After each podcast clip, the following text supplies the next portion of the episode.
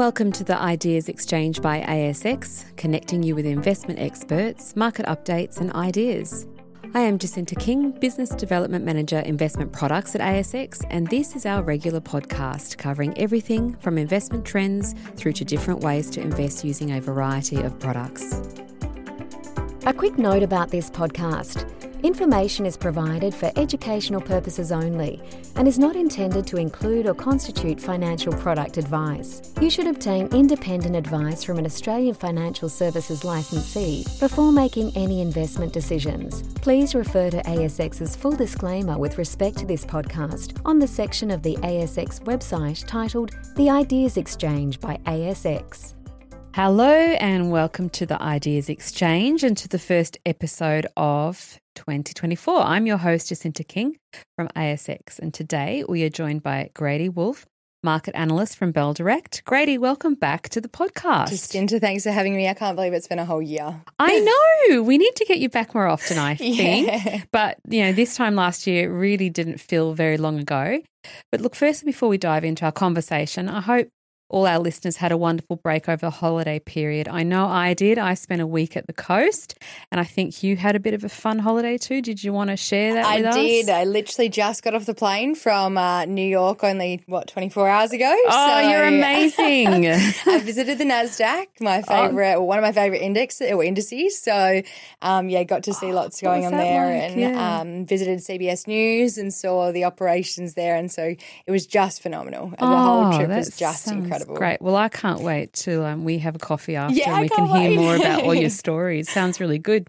I was just telling Grady how I've never been to America, which is really odd. So I must get myself there one day I think soon. you need to. It's yeah. phenomenal. now, in our first episode back for the year, we thought we'd take a look at um, 2024 and see what excites Bell Direct about the year ahead and also where you are being cautious, as in where Bell is being cautious, but to recap, um, I think it's good to just sort of recap 2023 before we have a look at uh, what might happen in the, the forthcoming year. So, reflecting on where we ended up in 2023, can't talk about 2023 without starting with interest rates and inflation. So, in Australia, we started um, last year, 2023, with consumer price inflation sitting at 7.8%, and that was the highest since 1987. Do you remember back then? I uh, actually wasn't born then. But... I knew you were going to say that. I was, but I was still somewhat young. I would um, love to live back then. Things would have been much cheaper. It was fun. The fashion, the crimped hair, the fluorescent. You could just wear fluorescent all the time. But anyway, I digress.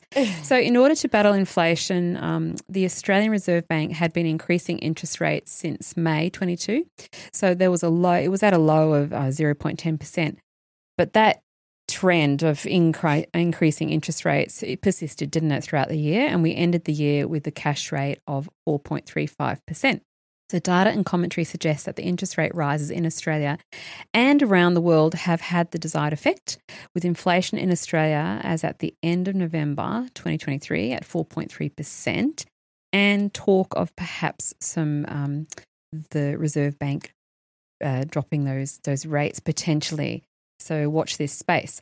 Now, just before we dip into the content we want to talk with you, Grady, I also want to just recap equity markets. So Australian and global markets traded in a sideways market for most of the year. And after indications from the US Federal Reserve that they may be near the top of the interest rate hiking cycle and may even start cutting rates um, this year, as I just mentioned, the Australian global markets went on a run in November and December. So the S&P ASX 200 index in particular reached a low on 30 October at 6,772 and then through November December ended the year at 7,590. So that means that the S&P ASX 200 index was up 7.8% in 2023 and the S&P 500 index was up 24.23% in 2023. So, with that framework and, and backdrop, Grady, sectors, where should we start? My my favourite sector is tech. So, shall we kick off there? Because it seemed like it really came back last year. What are your thoughts around that? It's really interesting. Now, tech was the sector to be in in 2020 mm-hmm. because interest rates, again, as you mentioned, were at a record low 0.1%. Uh, funding growth outlook for these companies, as we know, it's the high growth sector. And funding growth and profitability and the runway to profitability was really affordable back in 2020. Everyone was plunged into lockdowns. And if you weren't spending your money on activewear, you were putting money into the stock market because sports stopped and there was nothing else to bet on. So hmm. everyone started joining the stock market and getting into tech stocks in the exciting times of Afterpay, Sezzle. It was really the hype of buy now, pay later companies. Then we fast forward to the interest rate hikes, and that made the growth runway and the runway to achieving profitability a lot more expensive for these companies that weren't making any money yet. So understanding that, we look forward and we go, everyone's suddenly piled out of tech stocks. But then last year, valuations were so low, everyone jumped straight back in. So it really is the roller coaster of tech. Mm. And I think last year, there's a lot of hype around the AI movement, so artificial intelligence. And this one is was really easy for investors to get caught up in and to misunderstand and kind of just jump on the hype rally. But understanding AI is very important. It's not just in the tech sector, it's in all of the different sectors mining, healthcare, retail, fashion, everything. It's in everything now. And it's a company, you need to be really smart and really understand whether a company is actually investing in AI or whether they say they're investing in AI or looking to invest in AI just to jump on the hype rally in 2023. So that's, yeah. yeah, I think you make a really good point there, good distinction. I yeah. hadn't really thought about it in that depth and exactly. that clarity. So, yeah. And so in the reporting season, um, I had to really look because a lot of companies said that they're investing in AI.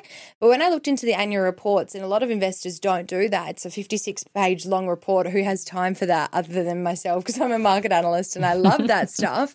But you look into it, and the material amount they're actually spending on AI isn't actually on the balance sheet or in their um, their expenses. So you think they're saying that they're going to do it and they're saying they're doing it, but they're not. So it might take some time for that to come through. I think so. Or re- maybe regulation changes might. Um, exactly. Um, and it's kind of like ESG that. in a way. I like to um, kind mm-hmm. of compare it to ESG because mm-hmm. ESG isn't regulated. There's no requirements to perform ESG, but it definitely puts companies on the front foot for a lot of fund managers who only invest in certain ESG companies. AI is kind of the same. So it really puts a company on a forefront of an investor's mind in this hype rally era. But unless you're actually improving your operations and excelling operations through AI, then you're falling behind. Mm. So it's really important to understand whether a company is investing in a material change or whether they're saying they're investing just to jump on the hype rally. So, yeah, tech was definitely the sector to be in again last year, but I think the AI rally was a little bit overdone, and uh, a lot of companies definitely. The valuations went really high um, for some that we definitely see are looking to slow on the earnings front this year. And is there any stocks you might want to mention yeah, there? absolutely. So, uh, Life 360 is one that I've talked about yep. for a very long time. Have, yeah. And it's it's got me in hot water a little bit on the call with Kochie and uh, and Howard Coleman. And I, this is a story I'll tell because for many months, Howard would shut me down saying, uh, Grady, it's not that, profitable. That it's not profitable. Yeah. It's not profitable. And all of a sudden, one, month, one quarter of profitability turned to two quarters, three quarters. And now we're waiting for their results in March. And it's looking like it'll be the first profitable profitable year of the company. Mm-hmm. And so in tech, the fact that they have exceeded through this, they've got 50 million global active users, they've got a subscription model, they've got a annual recurring revenue model, they've ticking all the boxes on the tech front for a lot of investors, and profitability is so close. So that's definitely one that I've been really excited about for a few years now, mm-hmm. and it's like Christmas for me in March when that comes with the, their full results. So I'll be really excited to see um, whether profitability definitely is on the horizon for them. Um, the other one is actually WiseTech Global, and this was a company that absolutely soared during COVID. So it's a logistics software company, it's a global leader, and they really stood out during COVID because we had those logistical and supply chain issues around the world because of all the disruptions around the world. Um, everyone's parcels were going missing because of COVID, and it was just a logistical nightmare, to be honest. Um, but WiseTech Global has CargoWise, and they've really excelled and put it put this company on the forefront of a lot of investors' minds. Um, but Bell Potter actually has a hold rating on this company now because they their valuation is really high and at the moment it kind of got caught up in the tech rally of 2023 mm-hmm. which a lot of companies did but their earnings growth is slowing so with earnings growth slowing and the company trading at a premium it says that you're paying more for slowing or for lower earnings. Mm-hmm. So holding the company like this in your portfolio is a staple. It's a very good company. There's nothing wrong with the company. It's just the valuation has kind of crept up there and the company has even said themselves earnings growth is slowing. So okay. that's something to keep in mind in the tech sector heading into the new year is whether the valuation is worth it at this level. Now, moving to um, consumer discretionary, despite you know multiple interest rate rise throughout the year, people were still spending. Everyone is still me too, spent, eh, myself so included. I. I went on a holiday. yeah, a great and holiday. It's yeah. crazy because last year I think it was the end of our COVID savings. So yeah we had, if you didn't go to Europe, you had all these savings that you had just kept from free government money during COVID. We weren't spending money on fashion. We weren't going away. We weren't buying new cars. We were just locked down in our houses. So all we had to think about was electricity, food, mm. water, the staples. Whereas now, take us out of lockdown and we have so much money to use. Mm. And I think a lot of people saw that, uh, were really using that to their advantage over the last year. And despite interest rates rising, everyone still had this free money kind of cashed and stored away for lack of a better word, dark times, but mm. it was actually really good times last year. Mm. So, with interest rates rising, obviously cost of living pressures are going through the roof. I'm shopping for myself at the moment weekly for food shopping, and I've noticed my bill's gone through mm. the roof. And not only that, my phone bill, my healthcare, everything's gone up, which is crazy because wages at the same time aren't rising to match the same amount. So it's a really um it's a really interesting mix on mm. our lifestyle front, but people did still spend and we've only just seen a slight decline in fashion retail spend and that's what kind of sets the outlook for this year for 2024 because I think because interest rates have risen so quickly to 4.35% now, 13 rises since May 2022. And it's not been as aggressive as the US, but we still have had, and we notice it every day that life's getting expensive. Mm. And so I think this year will be a really tough one for retailers. And for retailers who aren't targeting a niche market, who aren't impacted by interest rate hikes. So if they're not targeting the young demographic who don't have cost of living pressures, it might be a tough year. Mm. And so there are a lot of different ways to kind of weather that storm. And a company like Temple and Webster, for example, really is doing great things. So they have understood that COVID was their peak and COVID was a really, really good time for them because they're selling household retail.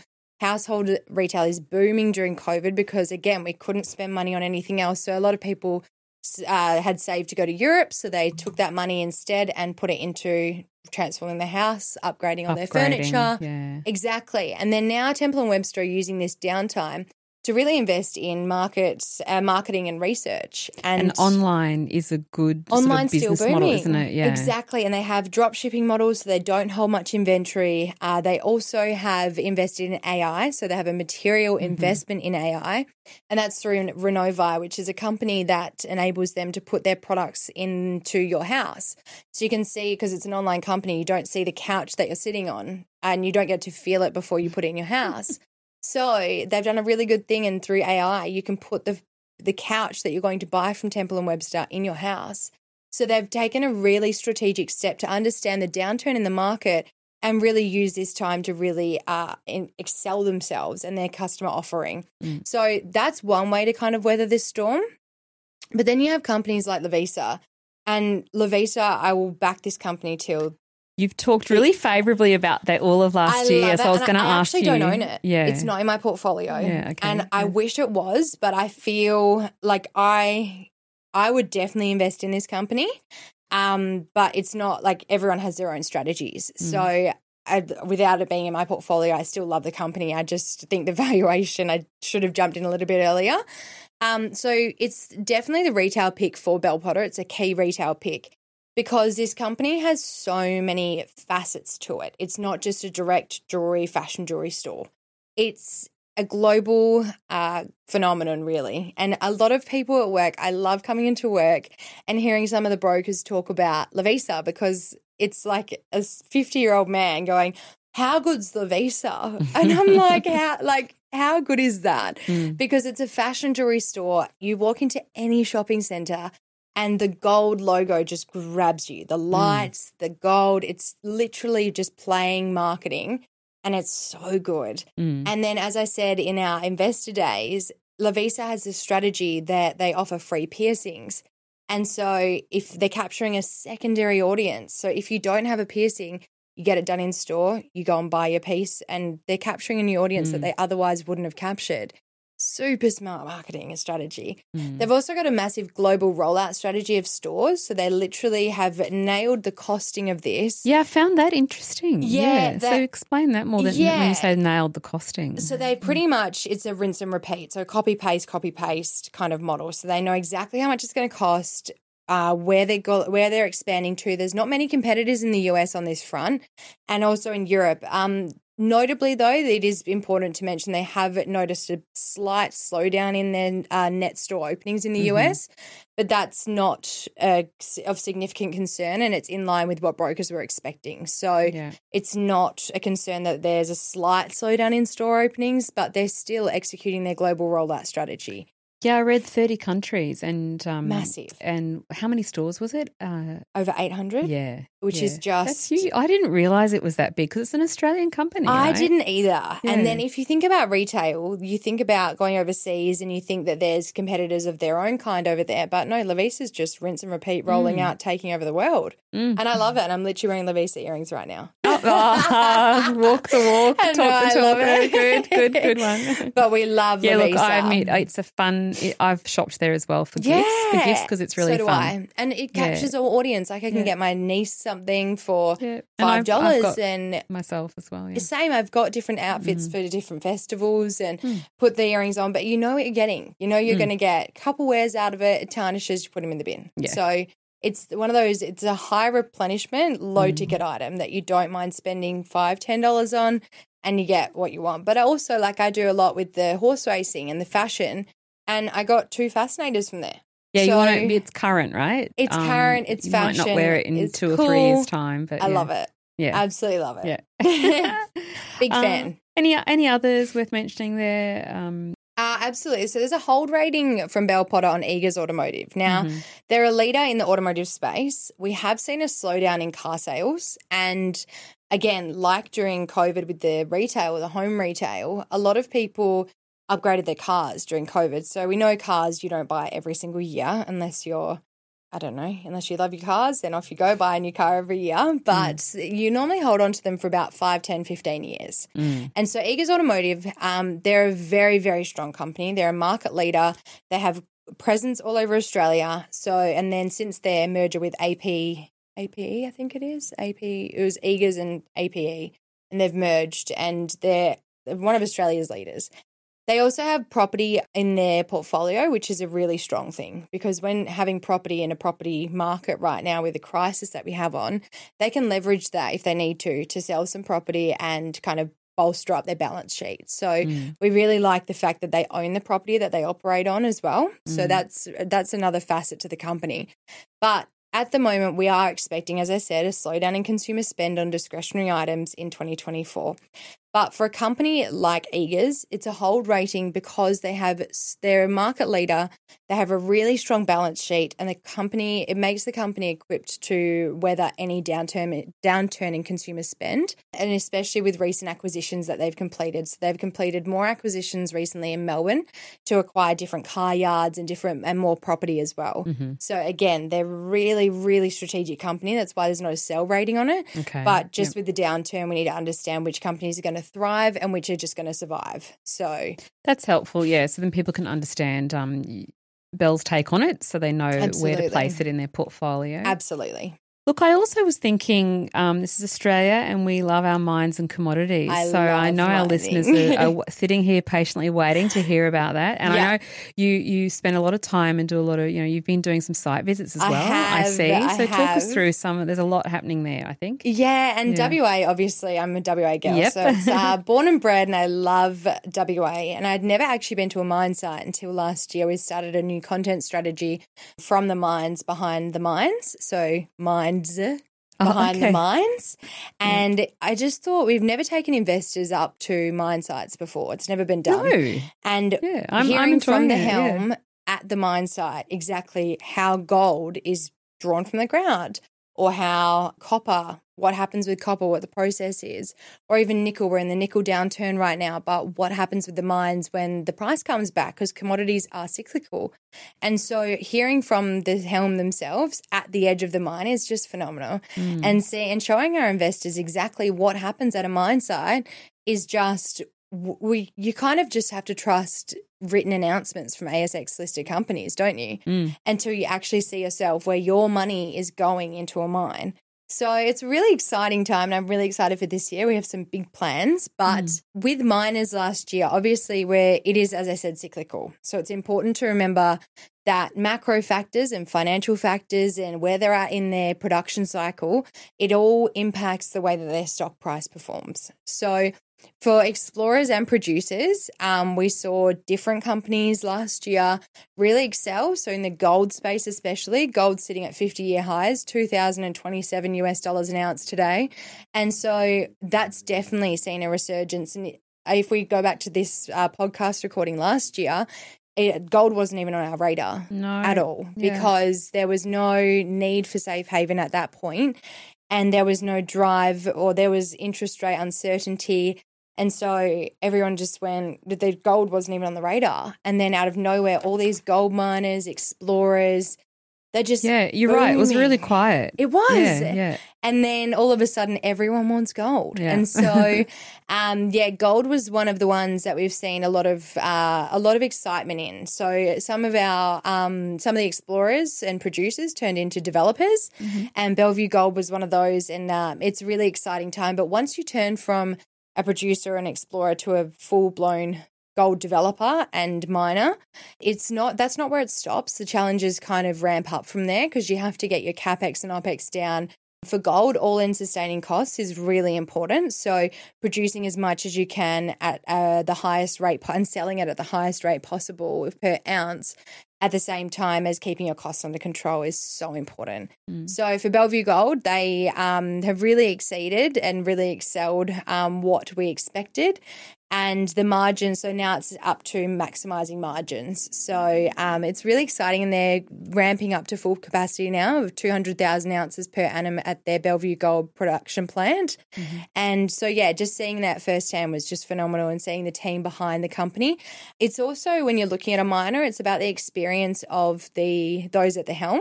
And Darren Stralow and the team, they have really extensive experience. And so just looking at that how they operate every day and what they bring to the team it just goes to show what that they're seriously onto something special. Hmm. For Bell Potter, their gold pick at Bell Potter is actually Gold Road Resources, and I will disclaim that I do have this in my portfolio. I got into this simply on the back of Bell Potter's research, so I did I hadn't really understood much about the company beforehand, but I really like the fact that the company has the tier one Gruyere gold mine in WA. So again, WA girl. Yeah. Um, they also own, um, have a significant shareholding in De Grey Mining, which is another gold miner that's up and coming. And we have a spec buy on those, uh, on De Grey, sorry. And it just, uh, the company, it's just, they're producing already. They've got really good all in sustaining costs. They've got obviously the exposure through De Grey to the Mallina Gold project, which is uh, looking to be a really good asset under their control. The company of uh, Gold Road also is profitable, has no debt, and pays a dividend. So. Mm-hmm.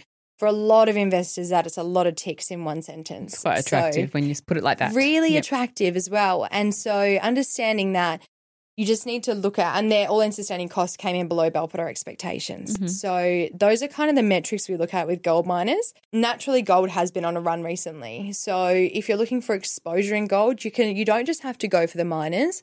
You can kind of look at physical gold or ETFs, even, or explorers if you want to jump on the specky side. So there's a lot of different ways to expose yourself to gold. Mm. And I was speaking to some of our commodity analysts earlier um, this year. So and they were all saying that gold is definitely set to continue the rally in 2024. Mm. So, um, with a lot more certainty on the interest rate front, a lot of people just want that exposure to gold just for a safe haven element to their portfolios. And so, yeah, it's a really exciting time, and also with the expectation that the US dollar is can, gonna going to weaken. So, again, that bolsters a case for gold. So, okay, well, yeah, well, there's the case for gold. Um, pretty comprehensive, so thank you. No what worries. about some other commodities like lithium? I think we probably need to touch on we that do. hey, because of what happened. I think the lithium sale has been overdone. Okay, And it's yeah. probably a controversial opinion, but lithium itself, and speaking to different resources analysts, um, it's a commodity that came out of nowhere and it's kind of bounced between really high and really low. And it hasn't found that happy medium in the Mm. middle. So we've seen obviously the gold price go peak and trough, but it kind of sits around a happy medium over time and it goes up over time. But then you have lithium, and that's because it came out of nowhere so quickly. And this lithium ion battery has been in the works for maybe a decade or two decades, maybe about 20 something years. It's really new to the market, and we're still understanding the, the Mm. potential and capabilities of lithium. And so, any noise in the space really impacts the price of the commodity and demand outlook. And so, with China being or coming back really slowly from their post pandemic lockdowns, even just this week, some fresh data shows China is still struggling to regain any operational, like full operational Mm. capacity and economic growth. It just goes to show that any news to do with China, which is obviously now the biggest producer of EVs in the world, and BYD has overtaken Tesla now as the biggest EV company in the world. It just goes to show that any news, any negative news, really impacts lithium.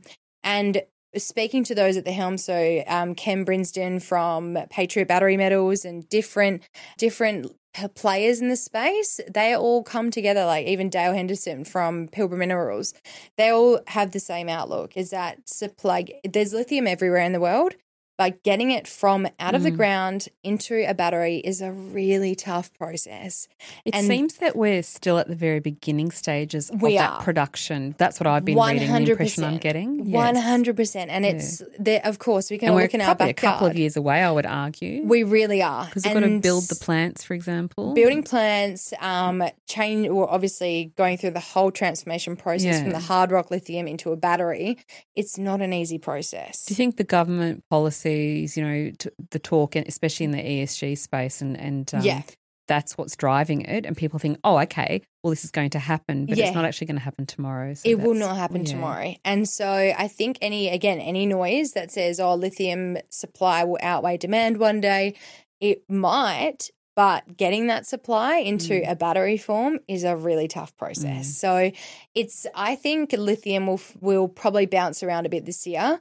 But fundamentally, the fundamentals are there. Mm. Like we will always need lithium. Mm. And then the question arises a lot of people are obviously skeptical about the future of lithium. But what we need to remember is that until there's a replacement for a lithium ion battery and a better replacement, there need you need lithium. Mm. And so with a lithium ion battery, it actually isn't just lithium. So a lot of it is graphite. So graphite's another one that's kind of rising up the ranks this year as well. Rare earths is another element of Mhm. these batteries. Um, you have copper, you have zinc. So many things go into lithium ion batteries. It's not just lithium. Yep. So it definitely puts a number of commodities on the f- um, on the kind of up this year. But yeah, I think there'll be a bit more volatility in the lithium front, and that's natural because it had such a run over 2022. But yeah, there's a few different commodities, like even copper had its false start last year. Yeah, yeah, we're going to talk about a bit about that as well, aren't we? Yeah, yeah, yeah. Because copper. I mean, these are on my radar, given all this sort of move to clean energy. It But is, yeah. and it has a it has a fundamental role in clean energy. So Yeah. it's energy storage, it's energy transmissions, it's everything. And a number of different markets and analysts around the world definitely still think copper has a role and copper is needed in your portfolio in 2024. And they do think this is the year that it will come through. But I think it's just I don't know whether it was market speculation or oversupply under demand or the price of um, copper, but the, the fundamental like lithium is there. Copper is just, it's needed for energy storage, EV batteries, solar Mm. panels, wind turbines, everything. So the fundamentals are there. It's just whether the market realizes it or not and how quickly we want to get into the green energy transition. So, Yeah. Yeah, copper's a really interesting one. Yeah. Even nickel. Nickel is. Yeah, I was going to say nickel as well. Yeah. Yeah, nickel. It's a sad. It's a sad story because it- I feel We've got bad. time. I feel bad for a commodity, but it's like it's a child.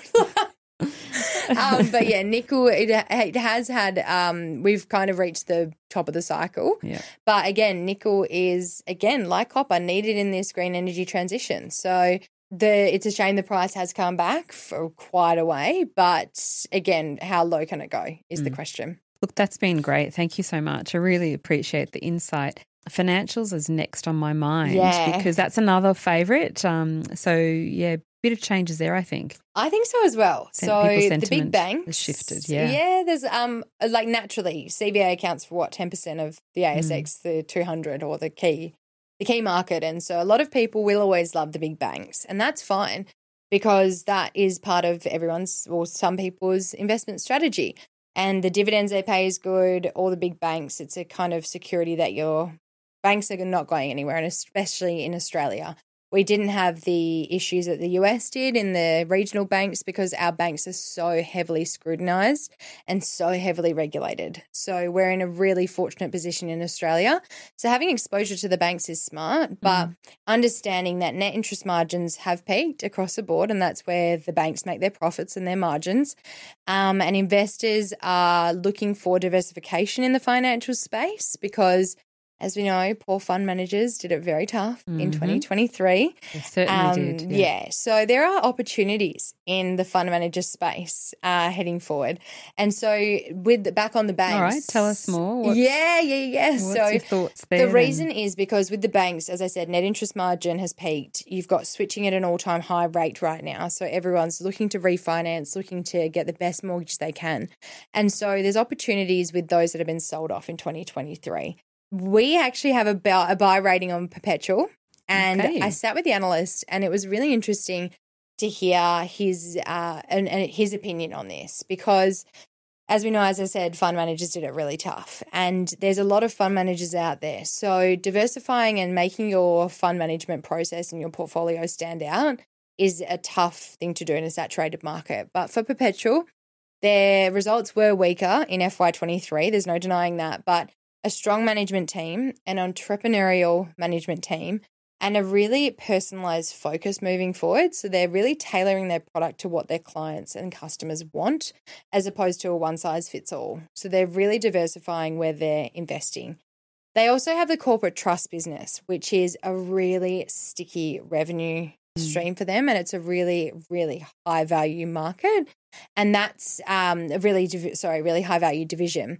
And a Japanese, I think it was Japanese or Chinese company two years ago wanted to buy this off them. But again, they rejected it on the grounds of value. And then Washington H. Soul Patts now is interested in um, separating this part of the business from Perpetual. So the corporate trust business is where I'm keeping my eye on this year because it's an emerging business in the US as well. So we're seeing a lot of corporate trust businesses pop up in the US because Okay, yeah. the process to get your corporate trust funds into companies like Perpetual, it's a really tedious process. And so once you're, once they're in, you tend not to move. And so that's the kind of space in the financials that I'm looking at this year. So watch this space. Yeah, there's Watch this space, especially in the happening. corporate trust. Yeah. Okay. Yeah. Great. That's a good one to note. Yeah.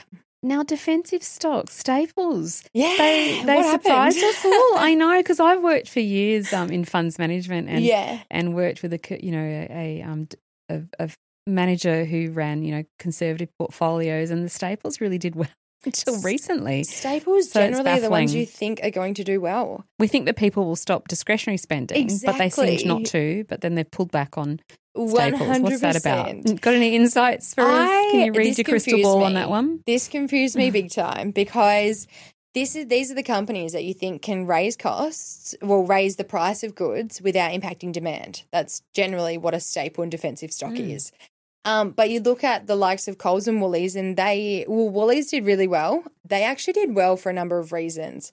And one of them was their expansion. This makes me laugh. I'm not sure why, but their expansion into pet retail space.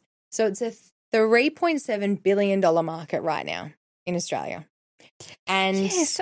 Did you have you said this before? I've heard this before. It Must have been from one of your. It probably my um, yeah. buy hold sell. Yeah, so yeah. Woolies is interesting because they started acquiring different pet companies and pet retailers. Um, oh, so outside of Woolies, they're buying. so the these- Woolies head group is Yeah. by acquiring different pet okay. companies.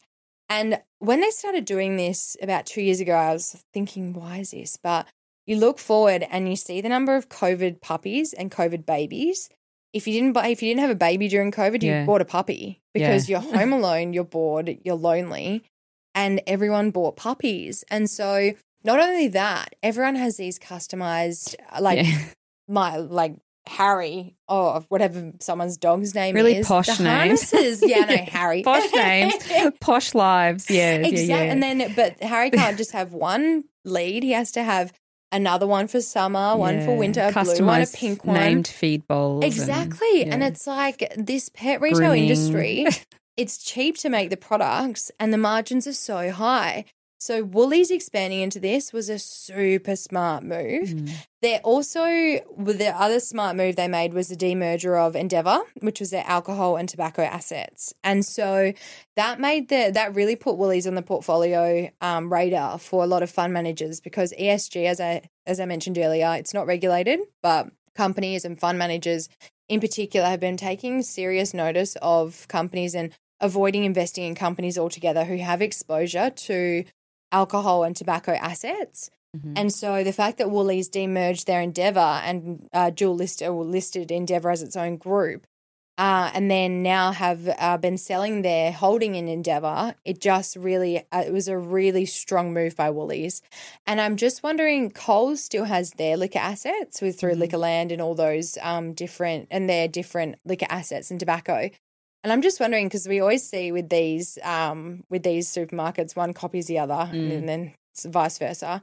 And I'm just wondering what Coles is going to do with their liquor assets. So It might drive some change in behaviour. yeah, maybe, or maybe a demerger. I'm not sure. Like this is Yeah. pure speculation. Don't quote me. Yeah, yeah. yeah, but it's noted. just interesting to see if they were watching to see how Woolies and Endeavour went separately Mm. before they decided to do the same thing. But yeah, that's kind of something on my radar, obviously heading into this year as well. But again, so back on the staples stocks, it's I don't I think it was margin pressure was a, a big one for staples this year. So controlling costs was a big one because obviously costs rising, you need to be in charge of that. And I think a lot of them, like Woolies and Coles, implementing the price freeze on different of their trolley items was good for Australians, but bad for investors. So it helped you and I with our, um, obviously with our grocery shopping, Yep. but investors weren't very impressed with that. So Yeah. I think controlling costs and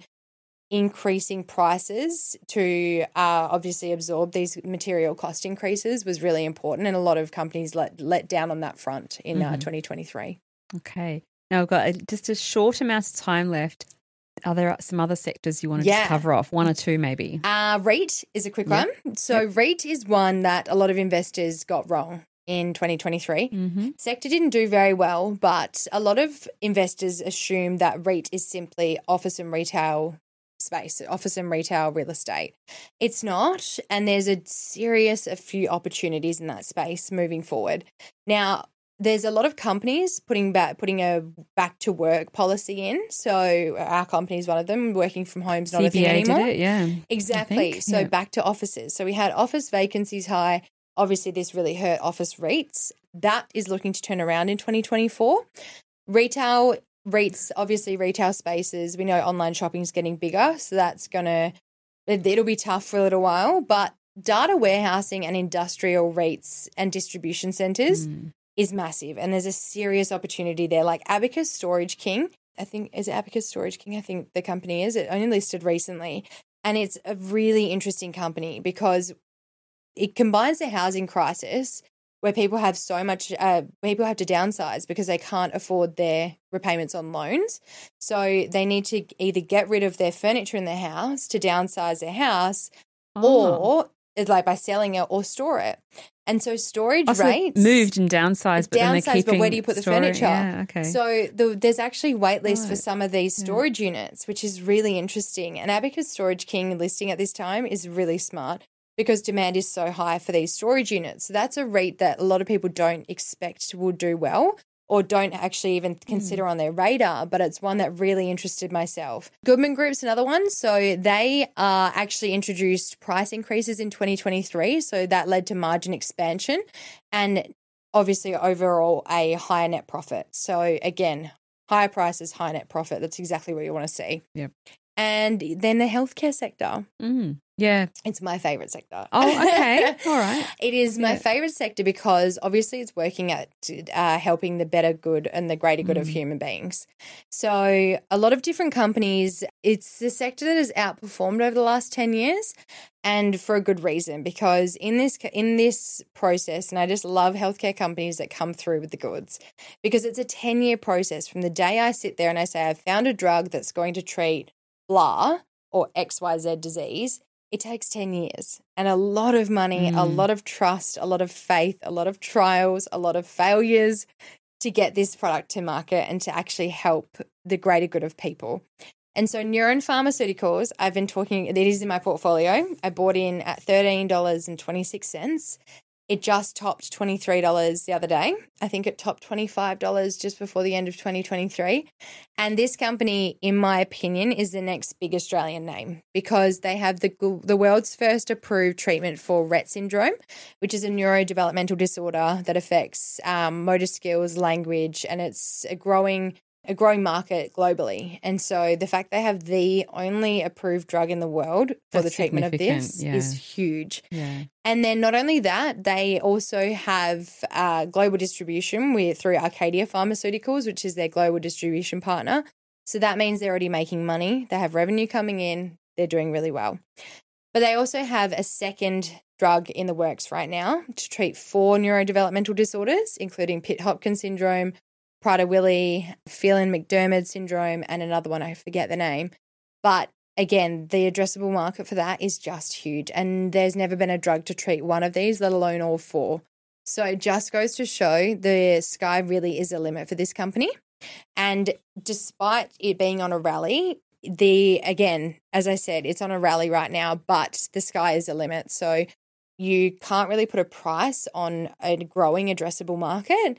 So when I say valuations are high right now, it's how much are you willing to pay to be part of this Mm. growing market. If there's slowing growing earnings, uh, slowing earnings growth, then obviously you need to consider how much you're willing to pay. But the sky's the limit, so it could just keep going and going and going.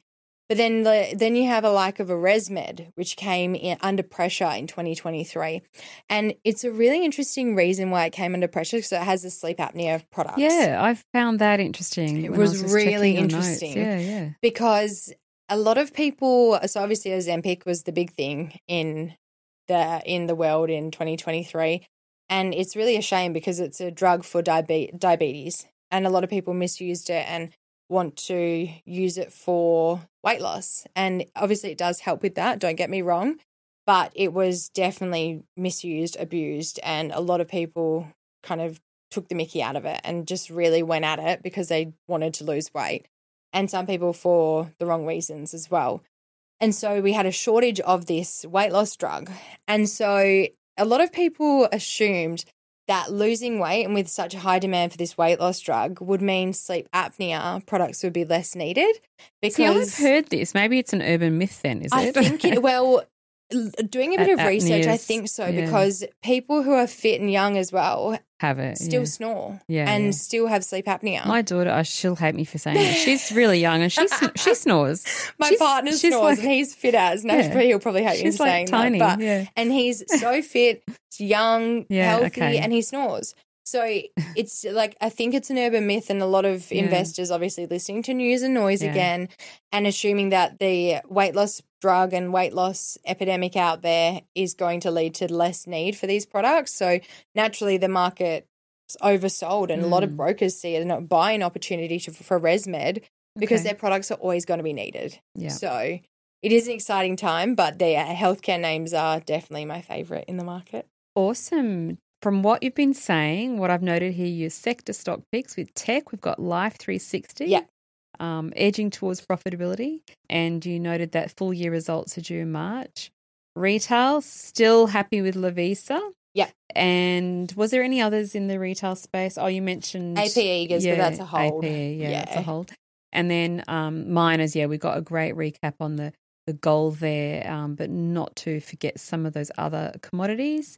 Um, healthcare, we've just covered that. So Neuren and ResMed are still Yeah. on your radar. So Grady, I really appreciate it. It's been a really great introduction to the year, a Yeah. lot to think about and digest.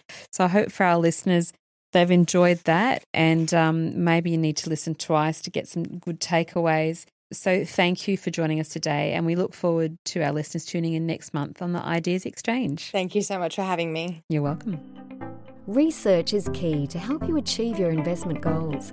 Visit asx.com.au to access our company directory and find details about all ASX listed companies, sorting alphabetically by industry sector, listing date, or market capitalisation.